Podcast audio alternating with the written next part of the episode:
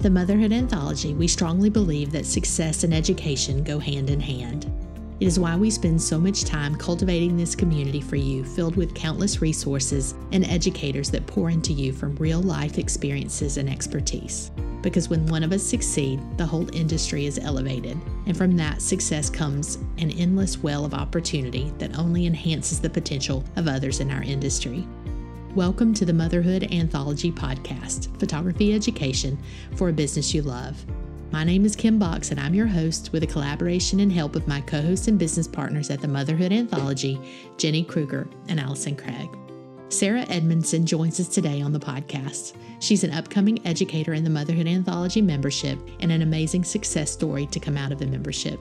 In this episode, we'll discuss what did Sara do to utilize the membership, its education, and her own drive and experiences to build her very successful motherhood photography business at Studio Magnolia Photo. Now I present to you episode number 25 and the fourth segment in a series of success stories on the Motherhood Anthology podcast. Good morning, Sara. Good morning, Kim. How are you? I'm great. Thank you for joining me. Thank you so much for having me. I'm so excited. Yeah. Let's just start. I'd love to hear more about you. Tell me a little about yourself. So my name's Sara. I am originally from the suburbs of Boston, Massachusetts, and I moved down to Florida where I live now for college, met my now husband, move-in weekend of freshman year, and it was like a soulmates thing. And we've been together for, I think, like 11 or 12 years now. And we live in Tampa. We have a daughter. She's 9 months old. Her name's Lucy, and two dogs. I started my photography business right after I graduated college in 2016. And I feel like I've really hit my stride in the past few years. Honestly, like the year of COVID was my best year ever. And I feel like I've just been on like a really good trajectory since. That's me in a nutshell. Yeah. So tell me, what did you do before photography? I have a degree in marketing, and I worked in the marketing department at the Tampa Bay Lightning, which is the NHL hockey team here. That was like one of the best jobs I've ever had. It was so fun. I loved working in sports, and that's where I actually learned how to use a camera, was in that job. When did you make the leap from that to photography? Because I know that's always a worrisome transition for a lot of our members. So talk about that a little bit. Absolutely. So like I said, I graduated 2015. I was working with the Lightning. I started my business in 2016. So like a year after I graduated. And it kind of just fell in my lap. Like I said, I started using a camera for my job, and I was taking pictures for social media for the merchandise store at the Lightning. And I also had a blog that I started in college, and my husband and I were like tinkering with a camera for those photos. My business really started in 2016 because other bloggers, this was when blogging was like really big. Right. Other bloggers were like, "Oh, I love your photos. Can you take mine?" And I was like, I mean, I'm not a photographer, but I can try. Like, I know how to use the camera and how to edit them. And so I took one blogger's photos. And then my second client was a really, really big influencer who had just moved to the area. And it kind of took off from there because I got a lot of eyes on me from her tagging me. And then I did that, you know, as my side hustle for 2 years. And then after we got married in 2018, I said to my husband, you know, before we have kids, I really want to try and give this a go. I want to give it everything I've got before we have kids who we would need more reliable income for. And he fully supported my decision. So I went full-time in 2018, and I have been full-time since, and I will never go back. So was that a scary thing for you, or you had kind of set yourself up to... It was definitely scary. We knew we could support ourselves if we had to on one income, and we had enough in savings. So it was definitely a calculated decision. And also, like I said, we didn't have kids. I think if we had had kids, I would have been even more hesitant to do this, but I had regular clients, and, you know, I had reoccurring jobs. I had things booked on the calendar. So I felt like pretty good about the decision. But it was definitely scary. And then I was like, you know, what if I lose all my clients in the next few months? Like, what happens? Wow. But luckily, the job I left, they were really supportive. And they said, you know, you can always come back. My husband was supportive.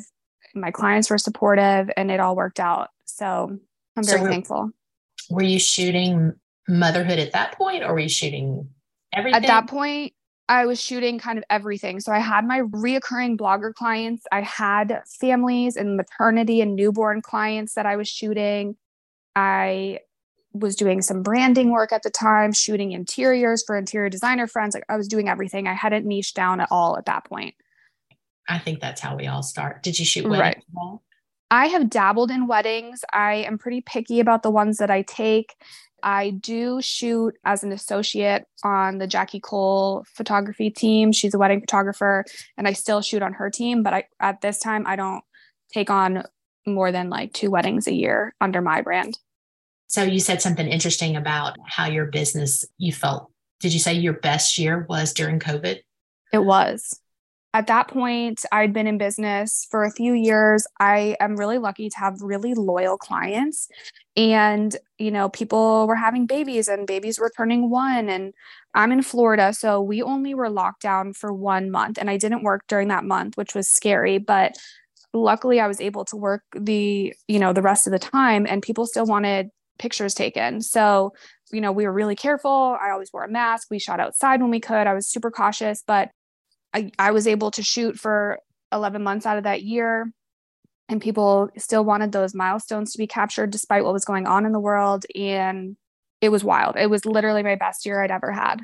Isn't that funny? Like, I've talked to friends in other professions. I have an interior designer friend, and she was like all of us thinking like the world was coming to an end and how are we going to pay our bills? And she was like, it was the best year ever. Like, I'm still not caught up. And I think it just made us all stop being so busy and focus on family and home, right, and the things that we are always like putting on the back burner. Like, I'll get to that. I'll do family photos when I'll get my home situated, when I have time. Right. Right. I also think people really reflected on like what mattered, you know, because people weren't going out to eat, so they weren't spending money there. They weren't traveling, so they weren't spending money there. But like, your kids are still having birthdays.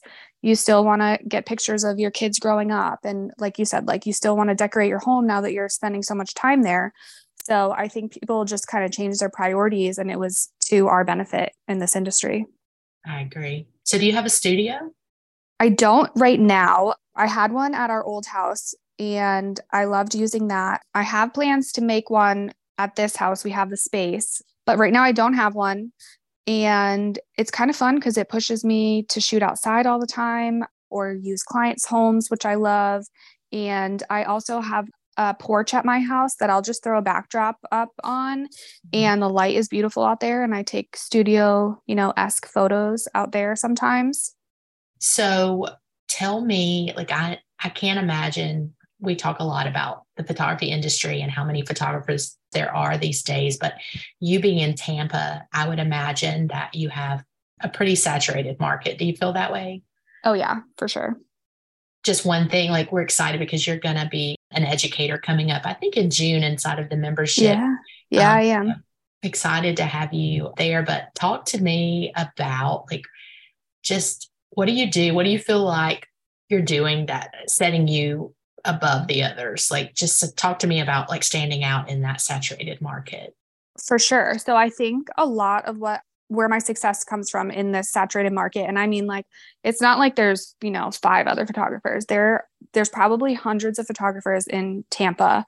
In the surrounding area, we have big cities, and sometimes those photographers shoot here in Tampa too. So there's a lot of competition. There's a lot of talent here. But I think what's working for me is I know who my ideal client is, and I only post like my ideal client on my website and my social media. And so that attracts more ideal clients. And since I've honed in so well on my ideal client, it's very specific. That comes across in my marketing and my digital brand identity. Another thing I think is the experience that I offer. I offer, like most Motherhood Anthology photographers, I offer an all-inclusive experience. So I have client wardrobe. If they don't want to wear that, I'll style clothes that they can purchase. And I have a bunch of scouted locations, and I offer hair and makeup recommendations. And I hold their hand a lot through the process, which I think people really appreciate, as opposed to, okay, your session's on this day and time at this place, show up, good luck. I'm not going to prep you for it at all, which happens. And people really appreciate the time and attention that I give them. People appreciate my consistency. They know what they're going to get, and they know they're going to love the photos. I think another part of it is I really try and run my business as a person. So I try and create genuine relationships with my clients, genuine relationships with people in the community. And I treat, you know, my clients like friends. And I think that really works in my favor. And it's totally a genuine thing. Most of my clients become my friends, but I follow them on social media. I interact with them. Like when they post pictures of their kids that I've taken pictures for years, like I'll, you know, heart it or reply. And I think that really sets me apart. Whereas other photographers are churning and burning, and they could care less about their clients' kids, you know, birthday party or concert or whatever. And another thing I think is really big. So in Tampa, there's a couple locations and everyone shoots there. So people see their friends shooting there and they're like, well, I want to do photos there. And I tell people, I don't shoot there. I'm not going to shoot there. I don't want my photos to look like everyone else's. Why would you want your photos to look like everyone else's? Here's like 20 other locations that are beautiful. And here's examples of sessions I've shot there. And every time people would rather go somewhere else. But all the other photographers are shooting at these same few spots. They're fighting for the same spot when they get there at sunset. And I think that happens in a lot of cities. You know, people find like the obvious three choices and they shoot there, but there's so many other spots to explore for sessions. You mentioned, you know, who your ideal client is. Yes. So who is your ideal client? My ideal client is someone who is definitely part of an affluent community. Husband and wife probably both work. A lot of my clients are doctors, lawyers, PAs, architects, things like that. And they dress their kids usually in like the smocked Beaufort Bonnet type clothes. My clients, the moms dress usually in like a certain aesthetic, like the floral dresses with the puff sleeve, and their hair is done like really well. They live in certain neighborhoods in Tampa. They drive certain cars. They're members at certain yacht clubs. So this is the caliber of client that I'm working with. And, you know, once you get into some of these groups, they refer to you to their friends. And then now you have, you know, this whole little mom group that you're shooting for, because these clients are, you know, well-connected, their friends trust them, and they want to be loyal to small businesses. Also, you probably know there's a lot of talk in our membership about just finding your ideal client. So being so focused on exactly who your ideal client is, do you feel like they found you organically, or did you set out to build this clientele of this person? Like how did you find yourself in the mix of these people?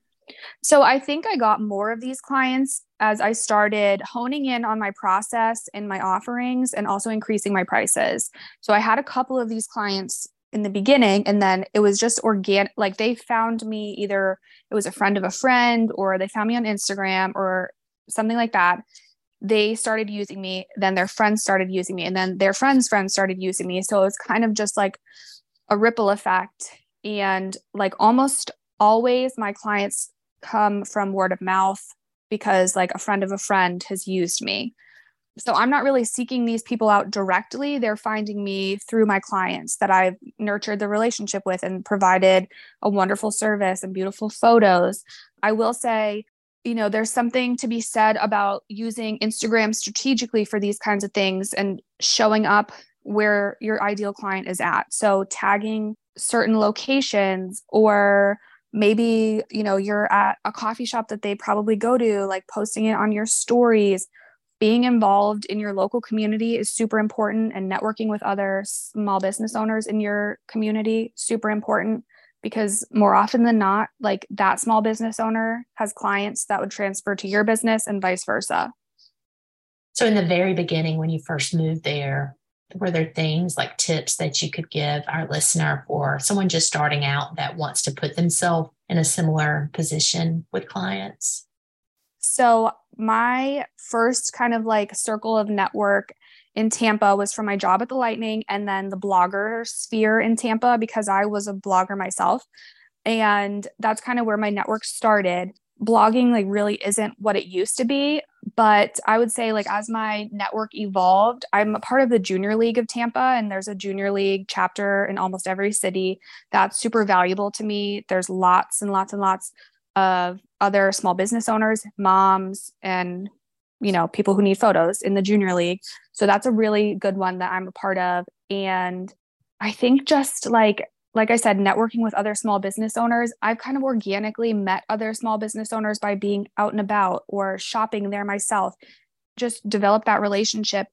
But if you're new to a city, there's nothing stopping you from finding other small businesses with a similar ideal client and going into the store or whatever it is, messaging them on Instagram and like asking to meet up and chit chat, because if you're both seeking out the same client, I'm sure, you know, you could help each other.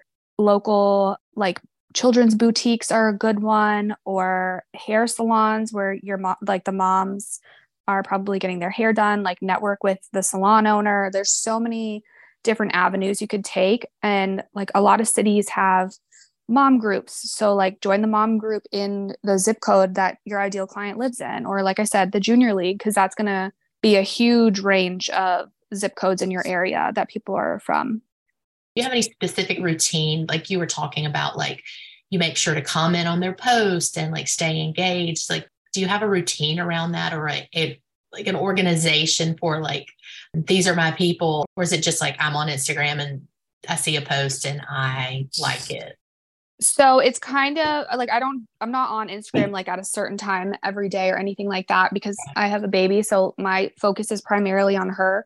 Right. But when I am on Instagram, I just organically like tap through stories or scroll through my feed, and I follow all my clients. So they show up on my photography page feed and I'll just interact. So on Instagram, you can make a close friends list, and I have my clients all on my close friends list. Okay. And that's super helpful. If you want to post something and you just want like on your stories and you just want your clients to see it. So if I like need a model for, you know, something, I prefer to use past clients and I'll post on there. Or if I'm going to run a print sale, or I have openings that I only want for my clients, or an offer I only want for my clients, it's so easy to throw it up on your Instagram stories. And then if they're all on your close friends, that's the only people who can see it. Right. Yeah. That's what I was getting at. That's a good tip. Mm-hmm. Yeah, and I think that Instagram prioritizes those close friends in your feed and stories also when you're tapping through. So they'll come up higher, I believe. Okay. So talk to me about your client experience. You mentioned that too. So walk me through what it looks like when a client reaches out to you through the process. Okay. So I have an inquiry form on my website and I direct all inquiries there. So if someone's DMing me, asking me to book a session or what's my availability, how much does it cost, blah, blah, blah. Here's the link. You have to submit an inquiry through my website. That is connected to my Dubsado. So it will pull all of their information from the lead and create a lead in my Dubsado, which is helpful later in the process. When I reply to the inquiry, I have a pretty standard response, and I kind of just like edit a few things depending on what they're emailing me about or inquiring about. And I don't lead with pricing. I lead with my process, my creativity, the art that we can create together. And I don't send any pricing in the initial email. I ask them for a good time to get on a quick consult call to make sure we're a good fit. And this is something that I just started incorporating. I was very resistant to getting like on the phone with people, because it's not something, I don't really like to talk on the phone with people. I'd much rather email, text, or like see you in person, but it has worked out so much better. And I wish I started doing this sooner. So people who aren't serious, they're not going to respond to you. They're not going to get on the phone with you.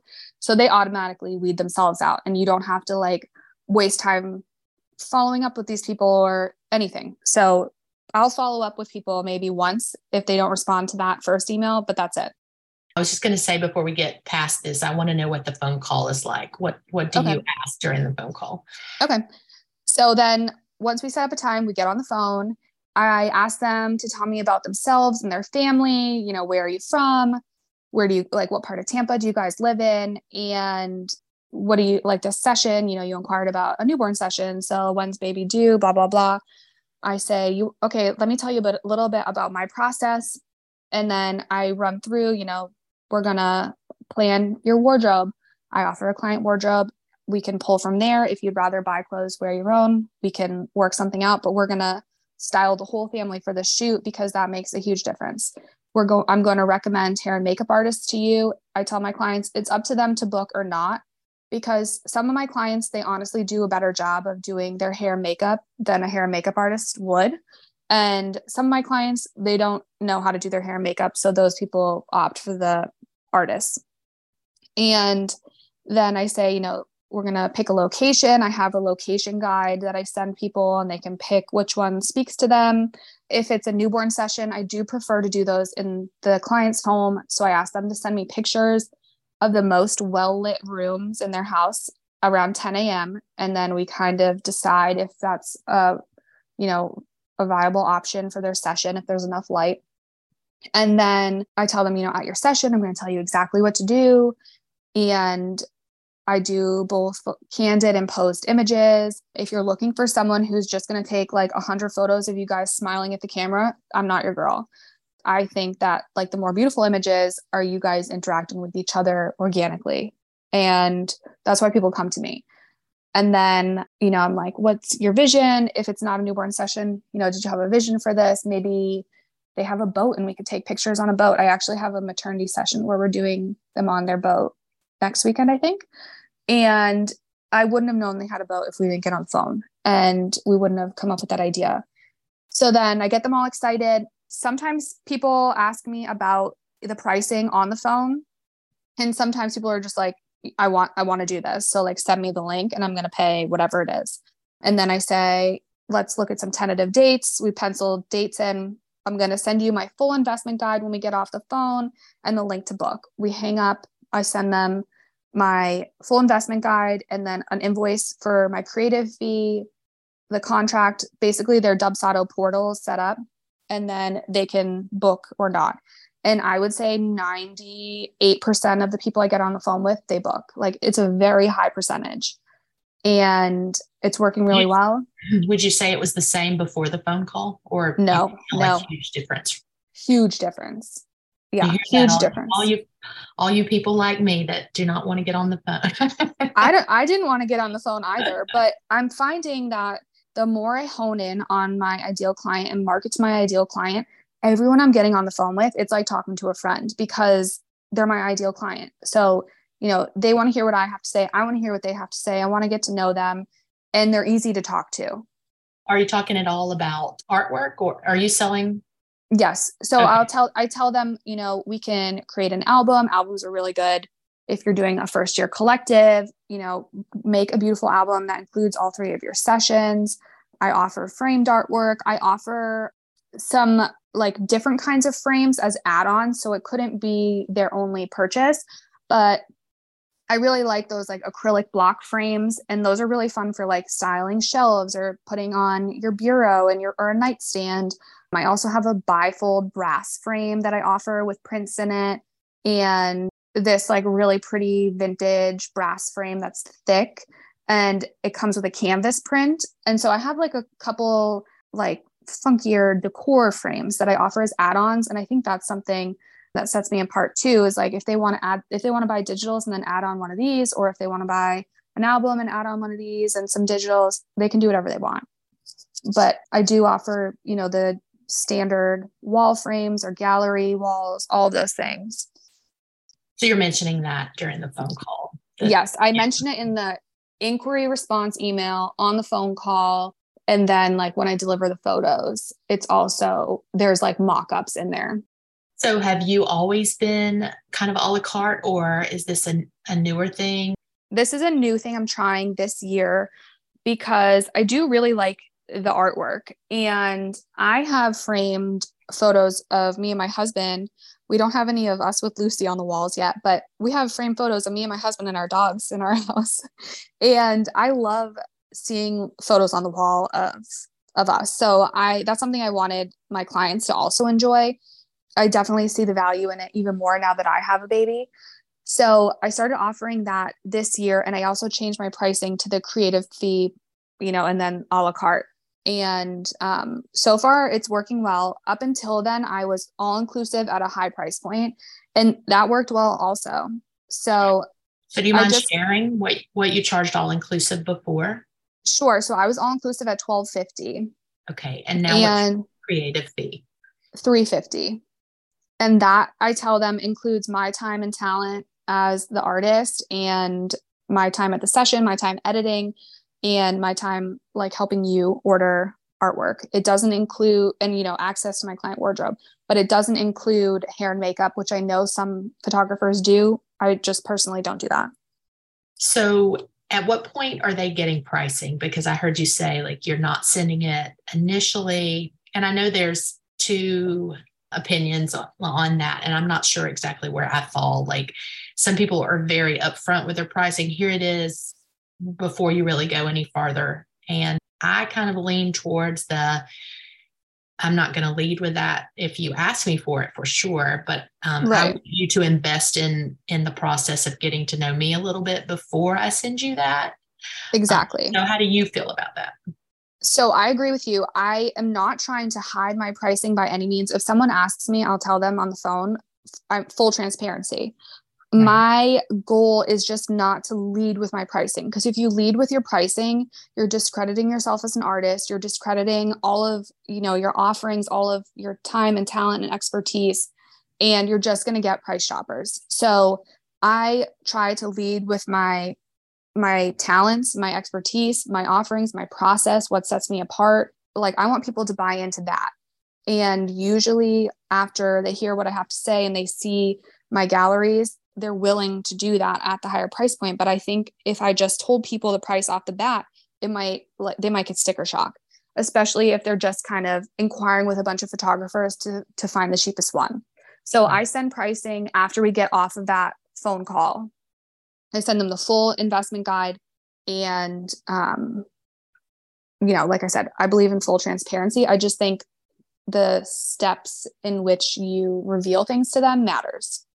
I agree. So one more question about the change in pricing. So would you say that your average sale is better now? Yes. So you're feeling good about that change? Oh, yeah. Mm-hmm. I was really nervous and very resistant to that also at first, just like a mental block that I was dealing with. But I think this works a lot better. Did you get any pushback from previous clients? No, I was really worried about that too. And I haven't, because they still have the option to, like, if they just want to pay the creative fee and then buy their digitals, they can, you know what I mean? Like, they're not forced to buy frames and albums. And so if my past clients were used to just getting those digitals, they want to keep doing that, fine by me. So after the phone call, what next? So then they're input into Dubsado. They get sent an email, which is like through my Dubsado, with a link to their portal to pay the creative fee, sign the contract. The full investment guide is attached. And I tell people, you know, your date's not locked in until you have officially booked, which is contract and creative fee.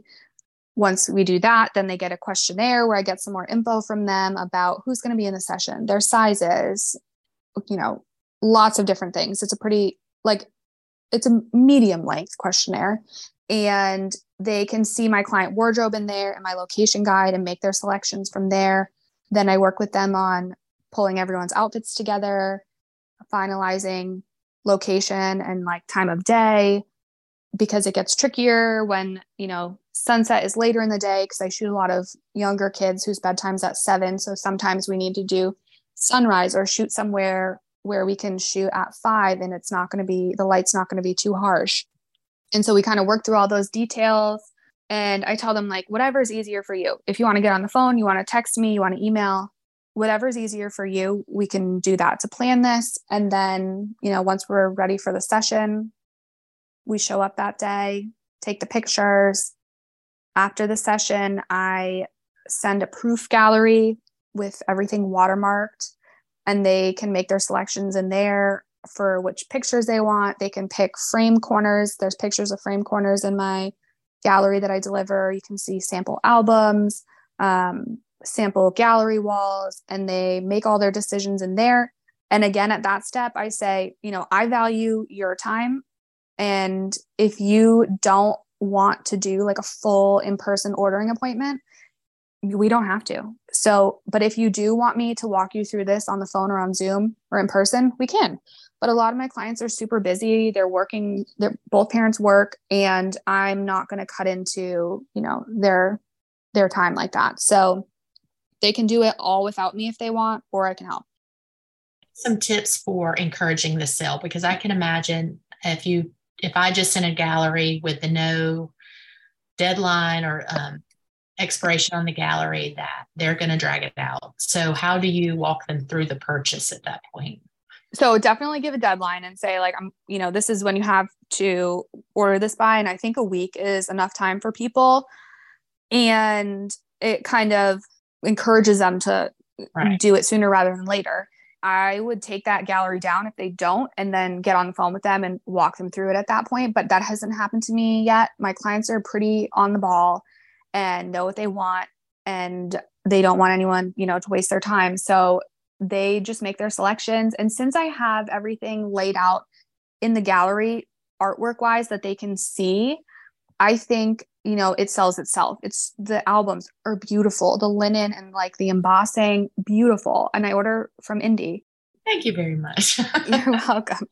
And I have samples of decaled edge prints on there. Those are personally one of my faves, and they're just so beautiful.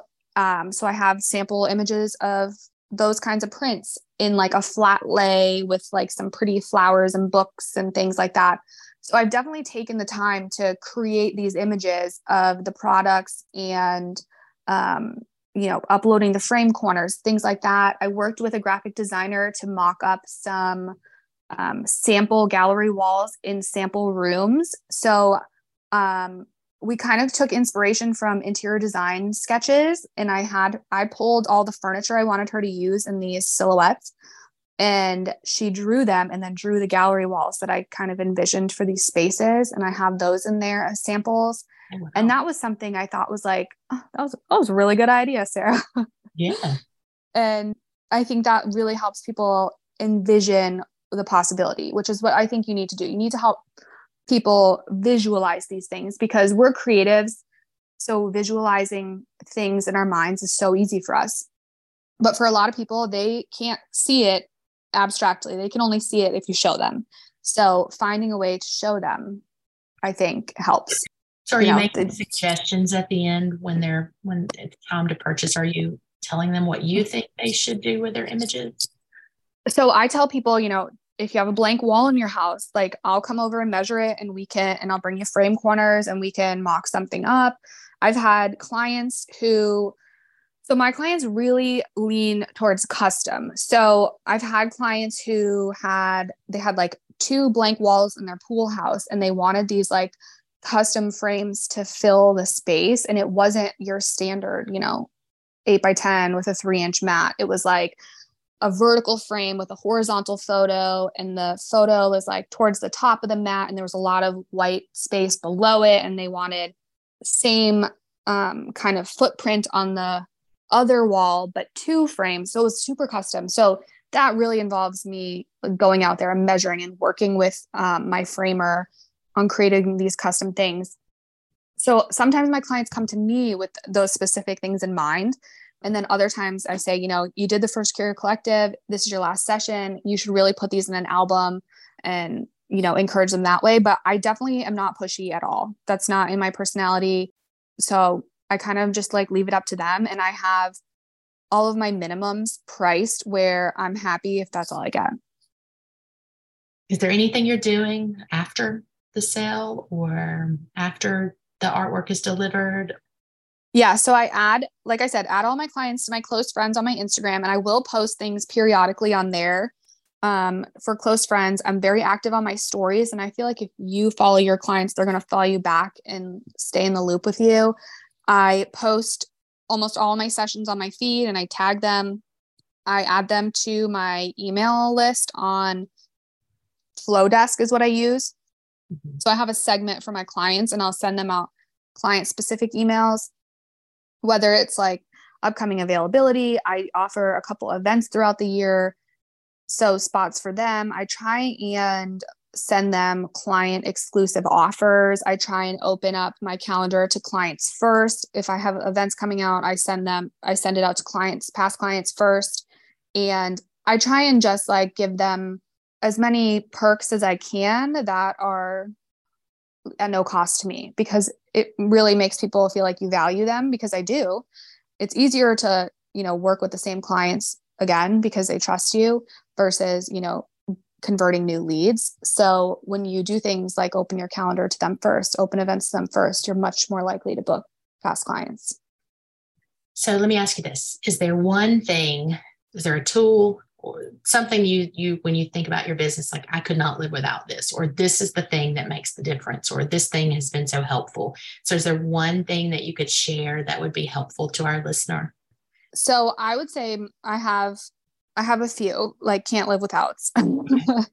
One is obvious, Lightroom. I don't think any of us could live without Lightroom. So that's an obvious one. Instagram is so crucial for me. And I got hacked at some point in the past year. And so, side note, they hacked me through my personal Facebook, but I have my business, like my Instagram is my, like a Facebook business page, and it's linked to my business Instagram. And so everything associated with that personal Facebook page got taken down.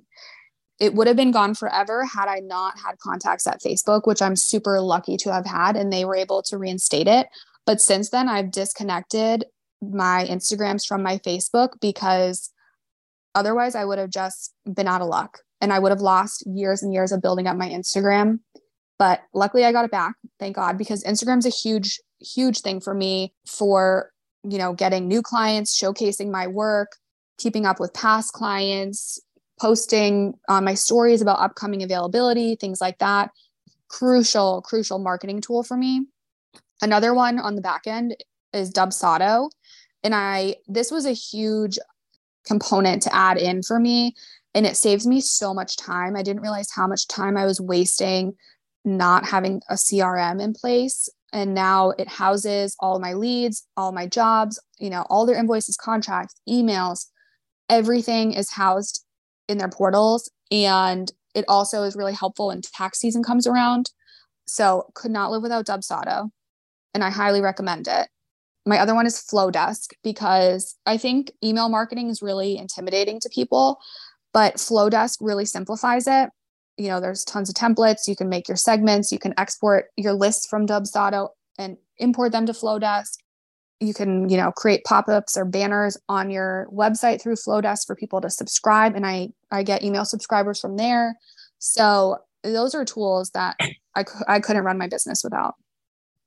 You are a member of the Motherhood Anthology. And so I have to ask you, what are some of your favorite things about the membership, or what have you taken from it that might have helped you with your success? Absolutely. So I've been in it for years, and I think my favorite aspect is the community, because I think it's so important to have community in your industry. And as photographers, we're siloed so much of the time that it's nice to talk to other photographers without competition and just say, you know, what's working for you, what's not working for you. You ran into this client, you know, snafu. What did you do? Because I have the same one. So I find the Facebook group is so helpful for questions, and just like we're all having the same, you know, issues and pain points. So if we can, you know, help one another doing that and save people months of trial and error, I love that. But I would say the biggest takeaway I've had from TMA that was like a huge light bulb for me was, I think it's like way back in the education, someone talks about finding locations and they said, just look at your Google Maps and look for green space around you and go drive by it, because you're going to find spots that you would have never before because they're not an obvious choice. And so I do this now. It's like a fun pastime for me to do this. And I'm constantly looking on my Google Maps for green space, ponds, parks, things that look promising. And I would say like twice a year, I go on like a big scouting mission to scout new locations, because I really like to keep my locations fresh and have locations that other people aren't shooting at. And that's where I figured out how to do that, was from this TMA education. And it was so helpful. And I've even helped other photographers in other cities who are like, I don't know where to shoot. I'm like, hold on, I've never been to this city, but let me look at some of the green space that you need to go drive by from Google Maps. Yeah, that's a good tip. So we titled this episode of the podcast, A Success Story. So we definitely, congratulations on that, because we definitely consider you a success story. Thank you.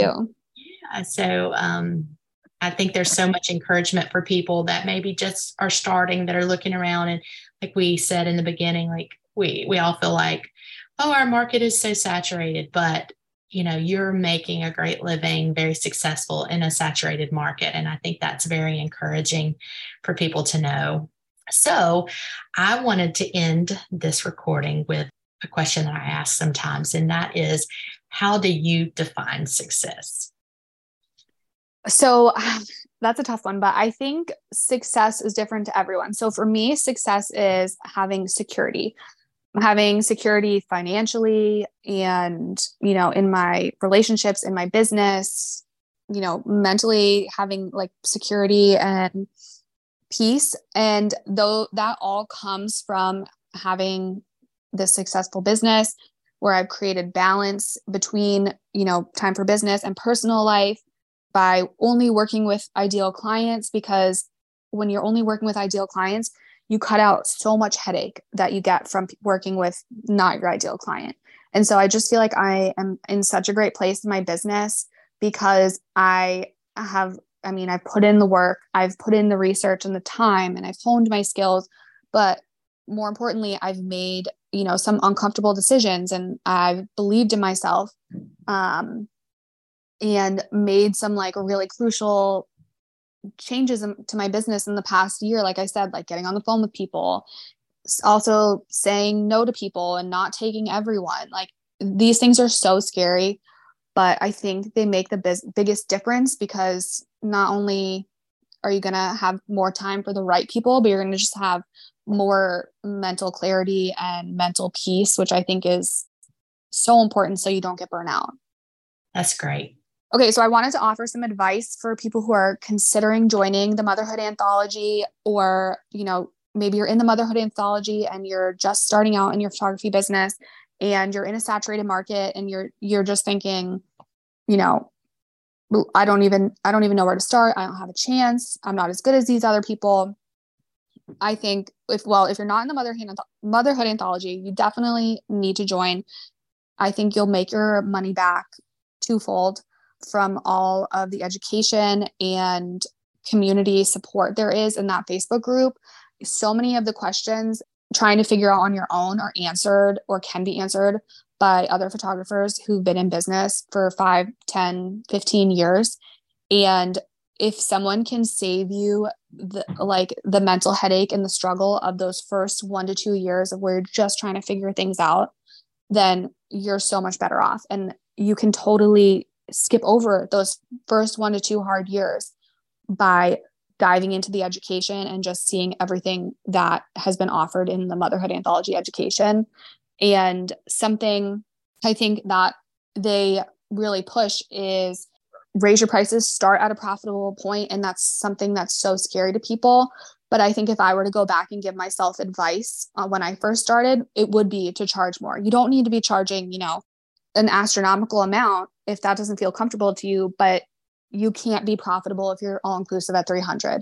And they really pushed cost of doing business, which I love, because realistically you have to run a profitable business for you to be successful. And it's so much harder to level up if you're starting at the ground floor, but if you're starting, you know, on the third story, it's so much easier to level up to that penthouse in just a couple of years. And I think that the encouragement from the Motherhood Anthology has really helped me and pushed me to get there and to raise my prices and know my worth. And I really can't recommend it enough. Yeah. It's easy for us to sit back and kind of take credit for the Motherhood Anthology, but honestly, I've said this before, it is all about that community of people. When I asked you earlier about your pricing and you're like, I don't know, I'm not comfortable maybe sharing like that one tidbit, for good reason, like because your competition is probably listening. But the beauty of being inside that community is like everybody is an open book for the most part, and you can ask questions and not feel like, I don't know if I can share that or not. Like, I didn't always have that in my career. I've been doing this for a long time, and there was a lot of years where I didn't have anyone, you know, you had to pay for a workshop that cost thousands of dollars, and then they still didn't talk about money. And it is so wonderful to just have this very active community of people that will share just about anything you want to know. Exactly. And I love that it's such a variety of people coming from different walks of life, from different areas. There's people that live in big cities, and there's also people that live in really rural areas, and they're super successful, because I think sometimes people think, well, I live here, so like I can't do that because I'm not in New York City or Boston or Atlanta. But realistically, there's people in the Midwest on Motherhood Anthology that are so successful. Well, this has been so good, Sara. Tell everyone where they can connect with you. So on Instagram, I'm The Studio Magnolia. My website's thestudiomagnolia.com. And my Facebook, I'm also The Studio Magnolia. Thank you so much. This was great. People are going to love this. Yay. I'm so excited. Sara, thank you so much for sharing how the TMA membership has helped you in growth and success in your own photography business. I also loved how Sara gave applicable tips on how to stand out in a saturated market and break into the luxury client market. I think we can all appreciate her super helpful tip on utilizing the Instagram close friends list to better target and cater to our clients.